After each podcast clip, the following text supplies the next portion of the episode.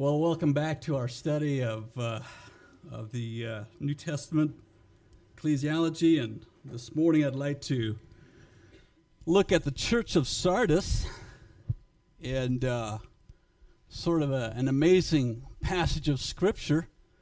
And as we think of the as we think of these churches, and, and the thing that I guess just keeps impacting me as I study these churches is I really God put this in Scripture to give us a picture of where different, perhaps modern day churches are at. And uh, so the question I keep asking myself God, where do we fit in, in these churches?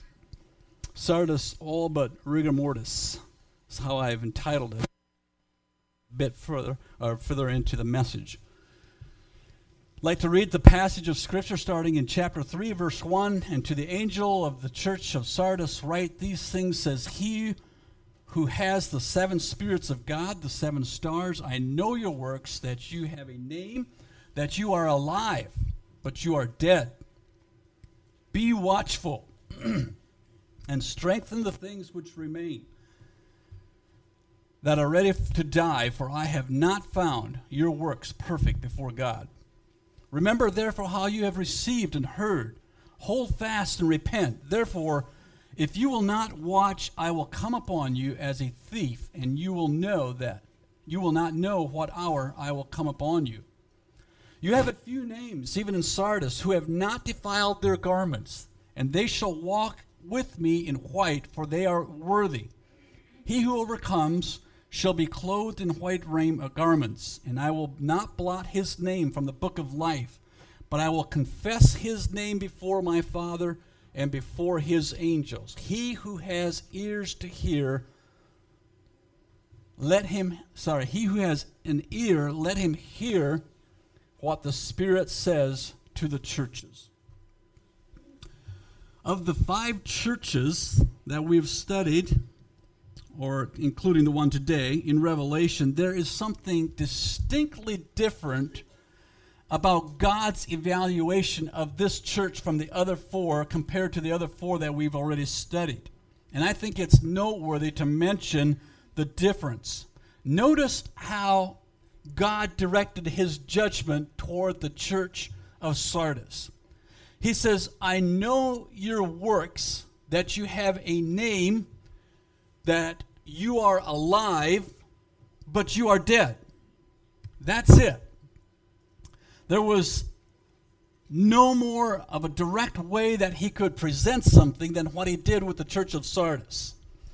I know that you are you have a name that you are alive, but you're dead. Period.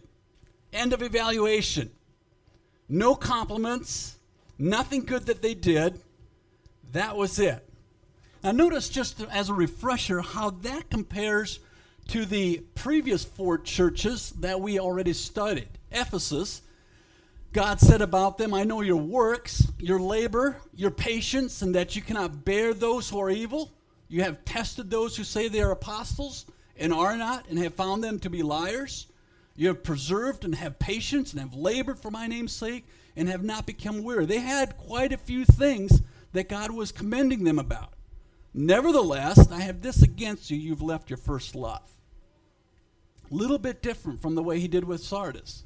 Smyrna, I know your works, your tribulation, your poverty, but you are rich. And I know the blasphemy of those who say they're rich and are, are, are Jews and are not, but are a, a, synagogue of Satan. And, and, and he really does not condemn them with anything, but he insinuates that they may have been living in fear do not fear any of these things. Pergamos, I know your works and where you dwell, where Satan's throne is, that you hold fast to my name and did not deny my faith. But I do have a few things against you because you, uh, you have those who hold to the doctrine of, of Balaam, and you also have those who hold to the doctrine of the Nicolaitans. And we talked about that. So they had a couple things that he was commending them about, but they also had some things that they really needed to change in their in their congregation. Thyatira, I know your works, love, service, faith, your patience. As for your works, the last are more than the first. They had a lot of good things going for them, if you remember what we talked about that, that congregation. But there are some things I've got ha- that I have against you. You've allowed that woman Jezebel to teach and seduce my servants to commit sexual immorality and to think, uh, eat things that are sacrificed to idols. All the other churches, he gave them a compliment of some kind. But with the church of Sardis, he didn't. There's no condemn, uh, uh, commendation that was uh, that went their way. I know your works, that you are alive, but that you are dead. Now his assessment really caught my attention. Think of just think about what he just said about that congregation. They have a name that they are alive, but they're really dead. And I have a question, and the question is how can something dead have a name that it is alive? Think about that. I read a news blip recently, some time ago, about a person who was pronounced dead. In fact, he was pronounced dead by the, the, by the medical team and the coroner. Both announced him dead. And they had already put this person in the morgue when they discovered that, in fact, he was alive. Uh, I don't know if the medical team just missed something, which is a scary thought, or if God actually brought life back to the person. I don't know. We don't know. However, that would be the case just opposite from the church at Sardis. There was a person that was dead who was actually alive. Now, numerous times in scriptures, we have examples of persons or people being raised back to life. Uh, even though it would be an extraordinary event if we were to witness something like that, it does really make a bit more sense when what had once had life, then died, would be brought back to life again. Because God is the source of life. We would agree with that. That God is the source of life. God is life. Amen. So it was His breath that first brought life to man. And it is His breath that continues to give life to man.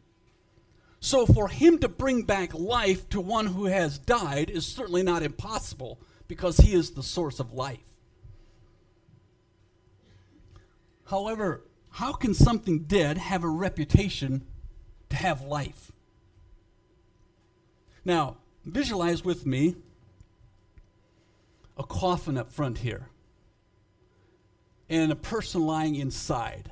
And I want to hear from you just some of the things. What would you see in that person lying in the coffin? What are some of the things you would see? Or what, what are some of the characteristics of a person inside a coffin? Cold. Still. There's white. There's no flicker of an eyelid. There's no chest that's going up and down with the breath. There is no sign of life, is there? Stiff, rigid. How can it then be said of that person, or how could, how could somebody then think that that person is alive? It raises an interesting question because it was the very thing that they said about the church at Sardis. They have a name that they are alive, but they were dead. How can someone have a name that they're alive when they're dead? Now, before we go into that, uh, we're to we're to address that, but before we go into that, I also want to talk just a little bit about the reflection or the power of a name and what is associated with a name. A name carries both reputation and character. A name is what other people commonly think about you or about, in this case, a church, there are certain potential stigmas attached to the character of a person or to a name because of the character of a person. Um, when it comes to uh, when it comes to certain individuals and you hear that name, there's an association. And for instance, and you respond back to me, when I mention some of these names, what are some characteristics that come to your mind immediately? Adolf Hitler. Tyrant. Tyrant. Ruthless, confused. Uh, Nero. Ungodly. I would have associated ruthless. I mean, just unbelievable. Just almost inhuman. Cain. First murderer, right? Jezebel.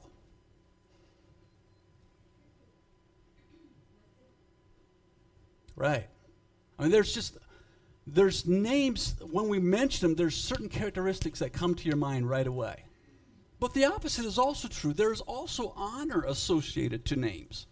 There are characteristics of individuals that when I say the name, and I will say some names, what comes to your mind? When I say Abraham Lincoln, Honest Abe. Absolutely. Honest Abe. Uh, what about uh, Apostle Paul? Bold. An encourager, right? Exhorter. Yeah. Uh, Daniel. What do you think of? Faithful. Integrity, right? Queen Esther. Humble, right? I mean, just laying down her life for her people. Ronald Reagan. Just a person of wit and, and knowledge and just very. I, I remember Dad saying when he was in office, and Dad would get regularly get U.S. News and World Report, and I remember him saying over and over, "This man has a lot of wit. He just says the right thing at the right time." Now, years later, he people reflect back to him and, and I don't know if it's to the same degree that we look at, at Abraham Lincoln or not, but he was a very, very good president in many ways. Well, there's little wonder why the, the scripture says that a good name is to be chosen rather than great riches. Now, I want to talk to you young men uh, in particular because according to Scripture and according to the principles of Scripture, if God leads you into marriage someday, it will be your primary responsibility to care for your families and to provide for your families. You are the, according to how God, back in the garden, or when, when Adam and Eve first died, and, and he was pronouncing judgment upon man and, and it was not a curse necessarily to, to the man, but he said that you will from this day forth, by the sweat of your brow, you will provide for your family. So this is your responsibility. But more important than making riches and providing wealth for your family, make it your goal to carry a good name. I know, and, and should God bless you, with riches in an honest way. That's one thing. But I also know a lot of people that have started out in life with the goal to make a lot of money and they have tarnished their name because of it. So, and that doesn't just apply to young men, it's for everybody. A good name is rather to be chosen than great riches. A good name is better than precious ointment, Ecclesiastes says. So the question bears asking that I ask myself is so when people think of Berea, what do they think about? Now, this is not a question as in, in the sense of the fear of man, oh, what do people think about us? But it's an ev- honest evaluation of ourselves. Like, who are we and, and how do we present ourselves? What is our character to those around us? I think it's a good, good question to ask.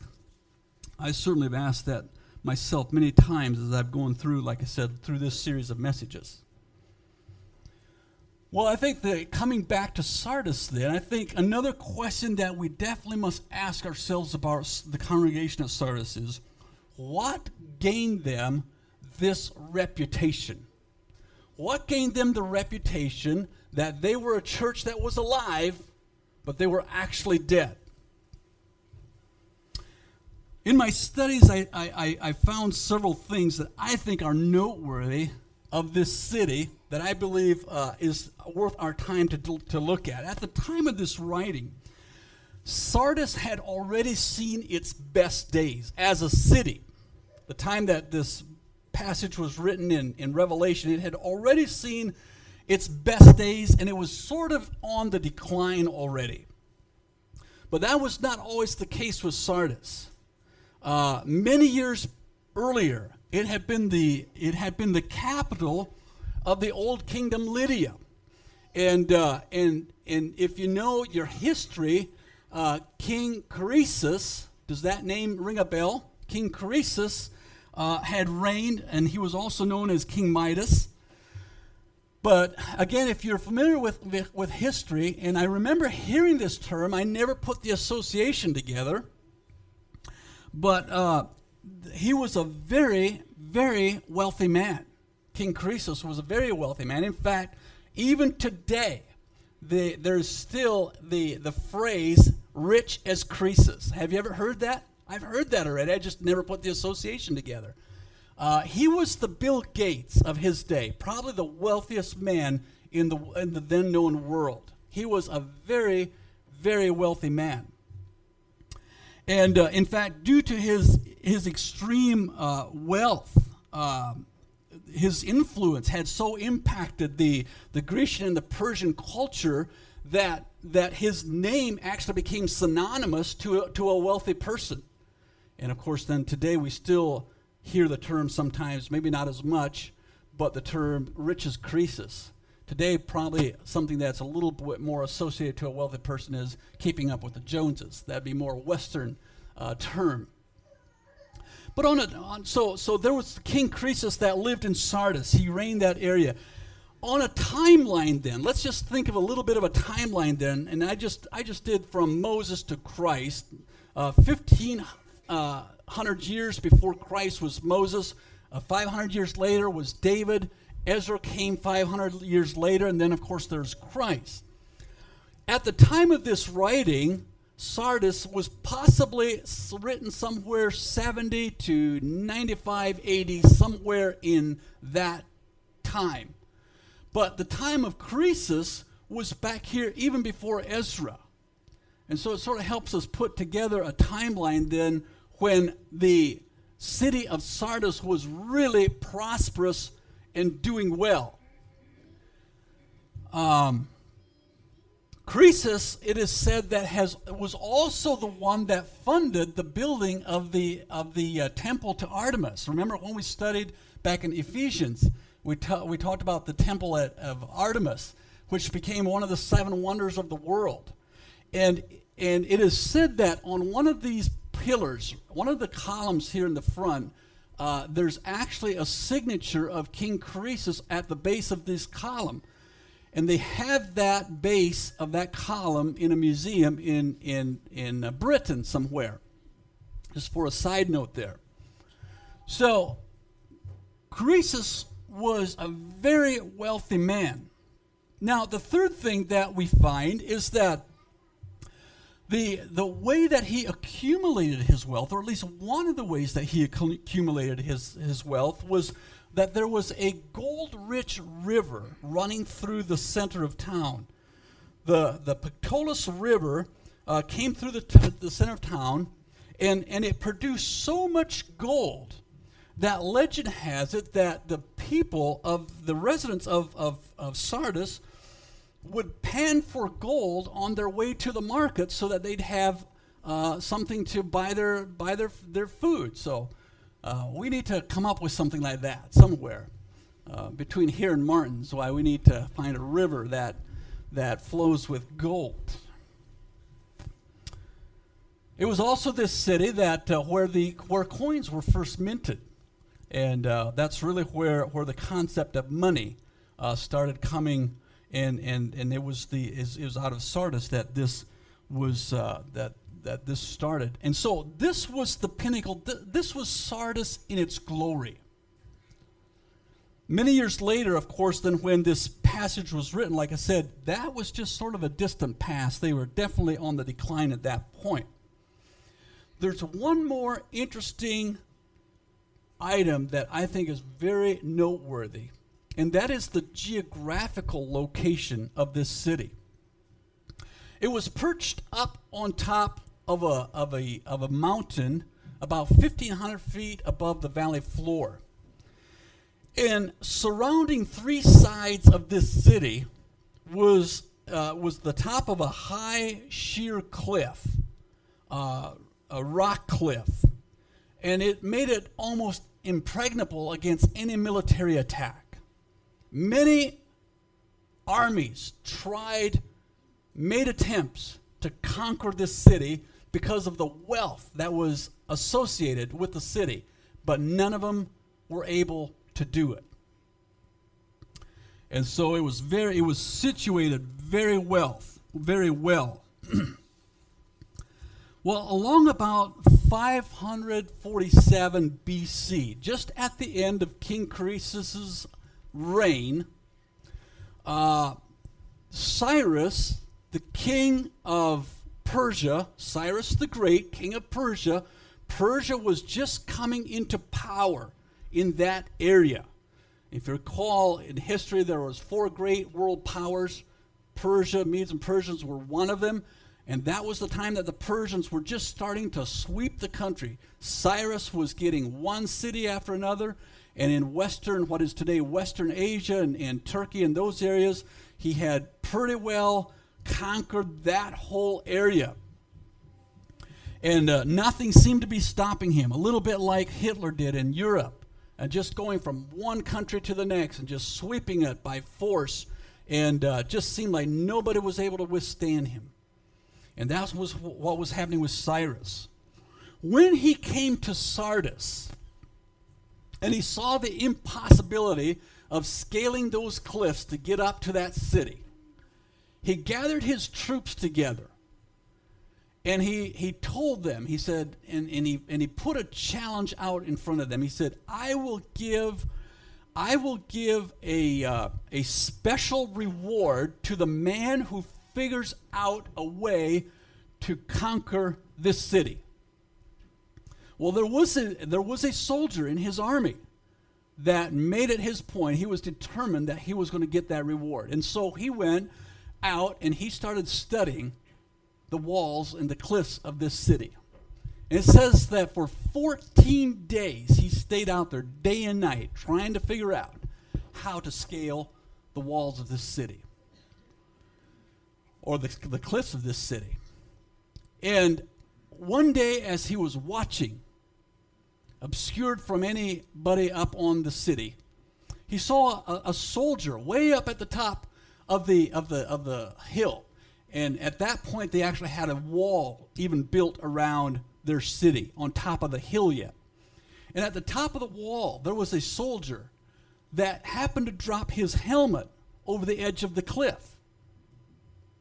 And the soldier came down off of his um, off his stand and, and came down the outside of the wall and, and he picked his way down the side of a cliff to retrieve his helmet. Once he retrieved the helmet, he went back up the same way and he scaled the wall and went back to his to his duty. Well, the soldier, the Syrian soldier, uh, or the Persian soldier, uh, marked that path very carefully in his mind, all the way down and then all the way back up. And in his mind, he marked that path. And that night, he went and he handpicked a group of the best soldiers to go up there with him. And he followed that same path up the side of that cliff. And he got to the top of the mountain and to the top of the walls. And to their amazement, they were utterly astonished there was not one soldier on guard on top of that wall.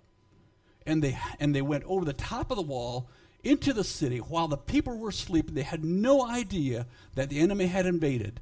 And they went and opened the doors to the gates to the city, and the rest is history. Now, 550 some years later, as God surveyed the strength and the sustainability of the Sardis church, what he noted of that church had some very similar characteristics to what the former state of its home city had been. While the congregation slept, the enemy scaled the walls, and they had no clue that they had been invaded. It had slipped into a state of nominal Christianity, and they were busily comfortable in their complacency.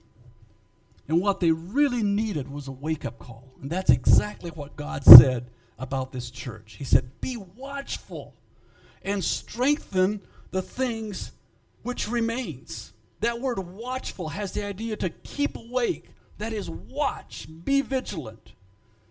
If there would be a message that I would want to leave and challenge you, fathers, here today, again, and you've heard us say it before and we'll say it again, a challenge to myself for your own families. Be watchful, be vigilant. Do not let the enemy invade your space or your territory. And there's many ways it can happen. Many ways it can happen. Be vigilant. Stand guard. Don't fall asleep at your watch.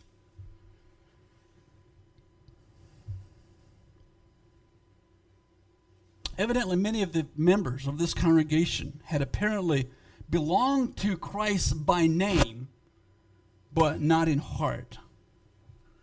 George Eldon Ladd said this of Sardis. He said, Sardis is a picture of nominal Christianity, outwardly prosperous, busy with externals of religion, religious activities, but devoid of spiritual life and power.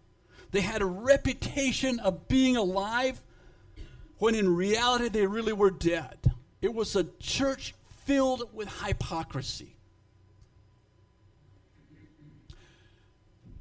About five years ago, John Regier, and, and many of you will recognize that name, who, is, uh, who has uh, been very influential in, in uh, supporting the Grace Haven ministry and, and uh, actually sort of a, an umbrella of, of John's ministry in Colorado began to began to to counsel more and more people from a Mennonite background.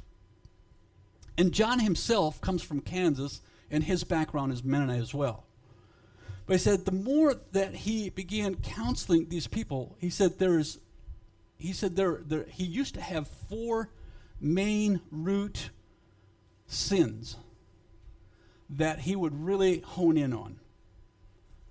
But he said he added a fifth as he began to deal with more and more Mennonite people, and that is the sin of hypocrisy. And I, I just say that to say that, uh, to, to, to mention that I think we can, I think it's so easy for us. We, we, we do put an emphasis, and I think rightly so.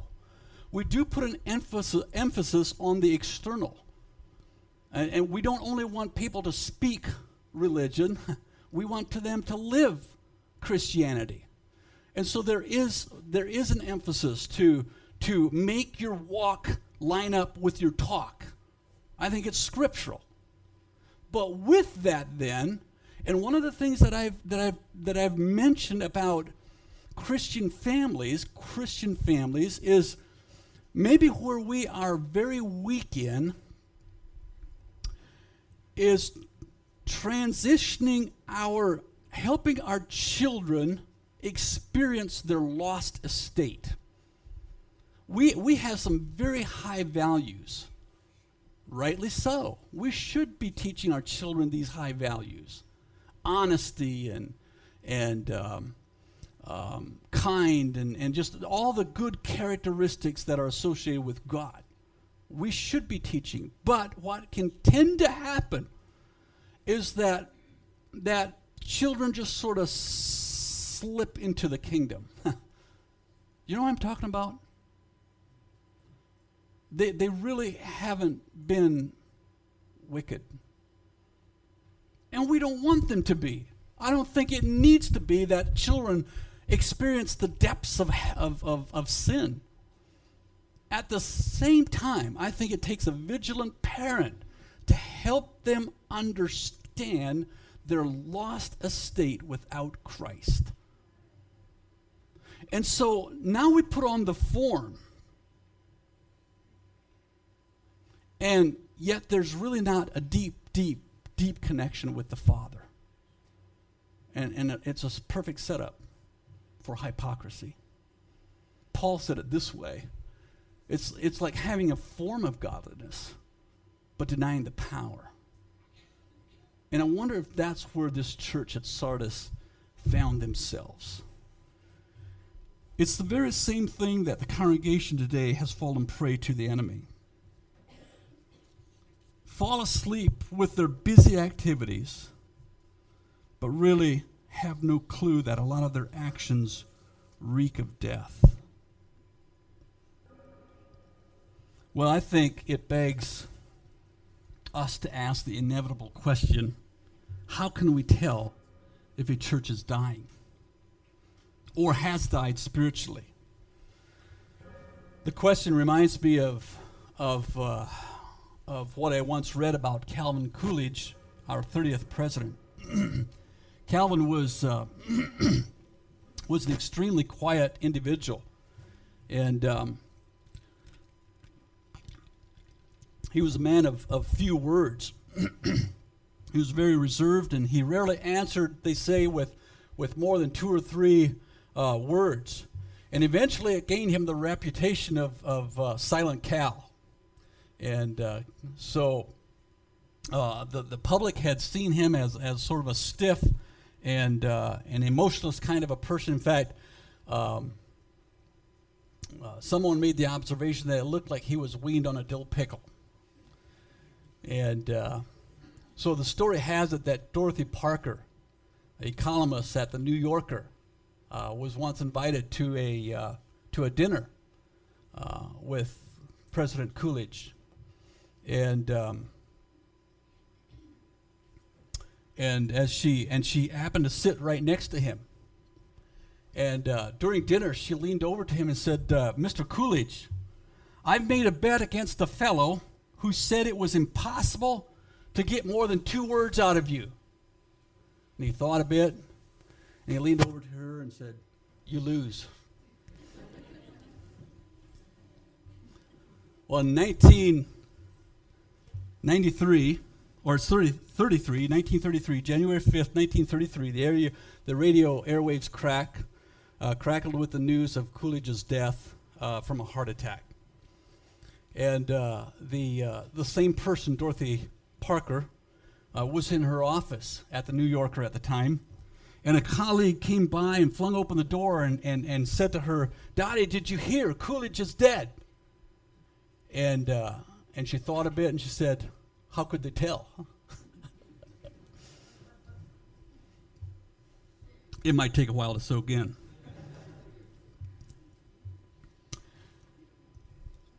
So, how can we tell if a church is dying spiritually? It's a bit easier to determine death or life in the physical state, but quite a bit more difficult to determine in the spiritual state. And here's the reason churches, as you know, are made up of individuals. And churches die when individual members cease to grow spiritually. Personal spiritual growth is a result of a choice. Individuals cannot be forced to follow Jesus or to deepen their walk with God. We can preach, we can teach, we can encourage, we can exhort, but it still comes down to the individual choice of a person. When enough of the members have fallen asleep in their walk with God, then so does the church.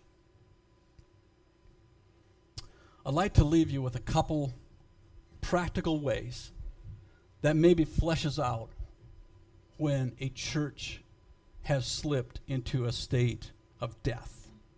The first one that I think about is when religion supersedes relationship the practice of religion can look very much like the real thing and still have no faith at all. Religion is a little bit like someone says, like getting the flu shot. You get enough of the dead virus to keep to keep us from getting the live one or the real thing. The hardest group of people to reach for Christ is the religious person because they have inoculated themselves with enough of the right activities to think that they have the real faith when in essence they only have a form of the real thing.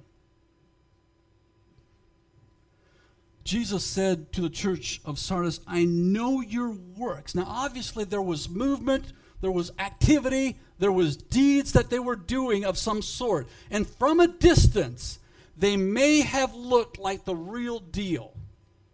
But obviously, their actions were built on what Paul calls wood, hay, and stubble.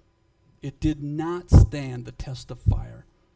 It's the kind of activities that will be judged by the judgment of fire. It will not stand. I would also kindly make this observation that quite possibly it takes a spiritually dead person to think that someone is alive when they are actually dead. Is that too pointed? There was a broad assumption that this church was alive. However, the spirit of life will soon detect when there is no life. When somebody truly has the spirit of life within them, they can soon detect when there is no life. Death cannot be fooled for long by a person who is alive spiritually. So, evidently, those who thought the congregation was alive may also have been dead.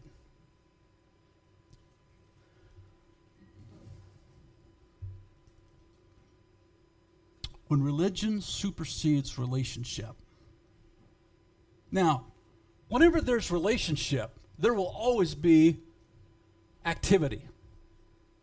There will also, there will, I mean, James, the book of James, that's full of, he said, James argues, says, okay, I understand that grace, that, that faith comes by grace, but listen, show me your faith uh, with, with uh, I will show you my faith by my works. I, I can't get the first part of that.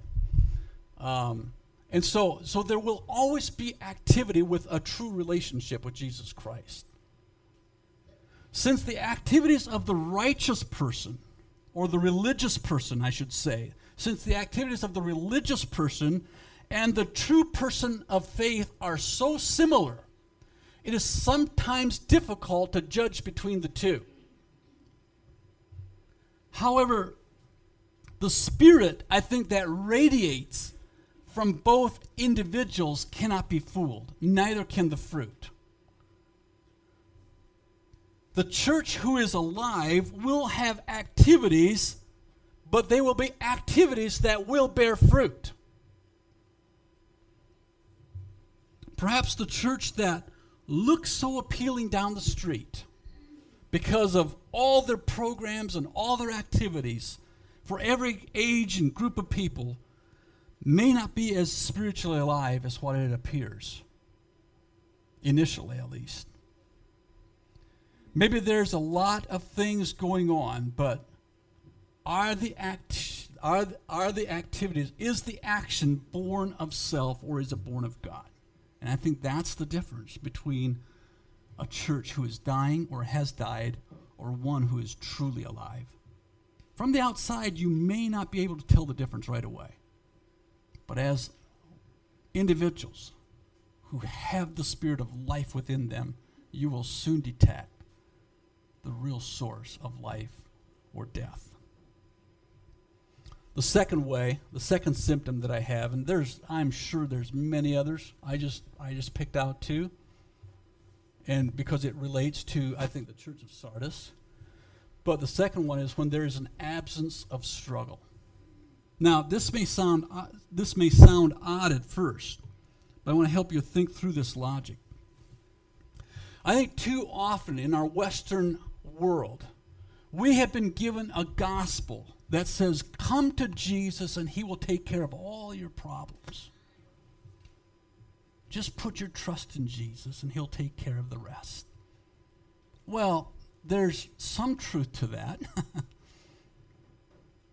it's like Ray Comfort says he's talking to somebody about that. He says, I tried that. I became a Christian, and I faced nothing but trials and struggle. The truth, according to Scripture, is that churches and individuals grows, grow best when they are tried as by fire, according to 1 Corinthians chapter 3. Struggle helps stimulate growth because it forces us to make a choice at the time of temptation. Am I going to trust in God and hang on to my faith, or am I going to turn my back against Him? It's how we grow in Christ, is through struggle. And yet, and I shared just a little bit in the Sunday school. Uh, you know, I hear people saying, I'm just not sure that I can trust God. You have the problem. It's not God. If you can't trust God in all his faithfulness to many generations in the past, then you have the problem, not God. Unlike the other four churches that we studied so far, Sardis does not list any troubles. Did you notice that? Um, there were no Orthodox Jews opposing, uh, uh, uh, opposing uh, Paul like, they, like it happened in Ephesus. There were no Nicolaitans or those who followed the, the, uh, the heresy of Balaam. There was no prophetess called Jezebel who was leading the church astray. There was no threat of compulsory Caesar worship like it was at Pergamum. There were no trade guilds putting pressure on the Christian community like they had at Thyatira. It doesn't list any troubles that they had. Sardis was seemingly trouble free. And could it be that is one of the reasons the, that they were, the, the reason that they were trouble free is because they really didn't have an impact of being salt and light in their world. They may have been like many churches today who want to present a non offensive Christianity.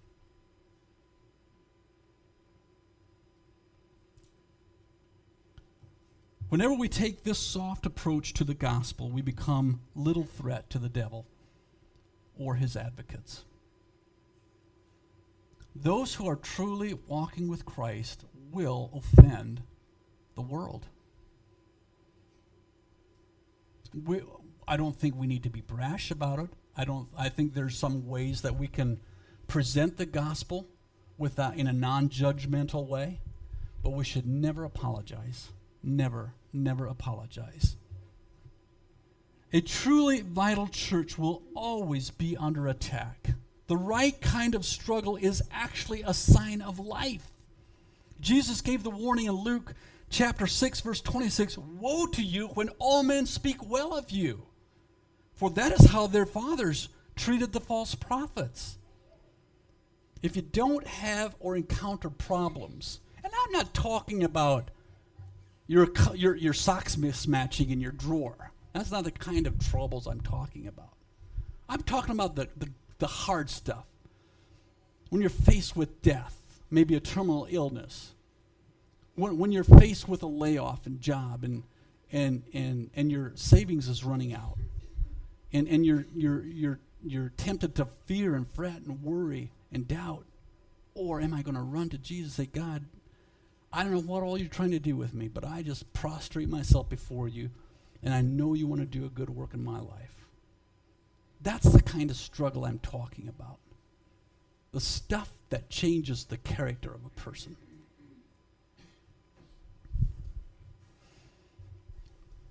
If you don't encounter problems, check your spiritual pulse because it could show that you're more spiritually dead than alive. Now, I used, in conclusion, I just want to say that I used the, the title that I did, All But Rigor Mortis, because there is a short period of time after a person has died that the body is still flexible and warm and can be moved. And it could appear like there's life. But that, that period is very, very short. Soon, the body will begin to stiffen and the muscles will begin to stiffen, and it cannot be moved easily again. The same, I think, is true of a church body. There may be some activities that may appear like there's life and good things happening, and the real deal is going on for a short period of time. But if the spirit of life has actually left and been snuffed out, then it will only be a matter of time before these activities will sustain themselves. May that never be said of Berea. Let's pray. Father God, thank you so much for your kindness, your goodness, your love, your mercy to us. Thank you for the truths that you've taught us in your word as it relates to the church of Sardis and how we relate it to our lives personally and as a, as a body of believers. Lord, may we not inoculate ourselves. May we not get enough of religious activities to think that we're doing right when in essence we're very, very disconnected from the Father, the source of life. Oh God, I pray that every individual here this morning, from young to old, would have a living, vibrant relationship, uh, at least young as far as age of accountability, where they would where, where there would be a living, vibrant relationship with the Father. And where there's a true source of life energizing the individual.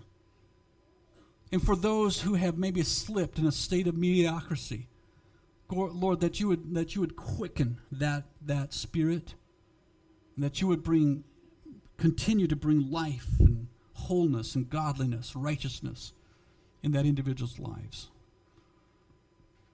Lord, if, if there's someone here this morning that has never encountered your life, oh God, that today would be the day that they would make that choice for you. Guide and direct us. We give you thanks. In your name we pray with thanksgiving. Amen. Laverne, I'm going to let you close. You see fit.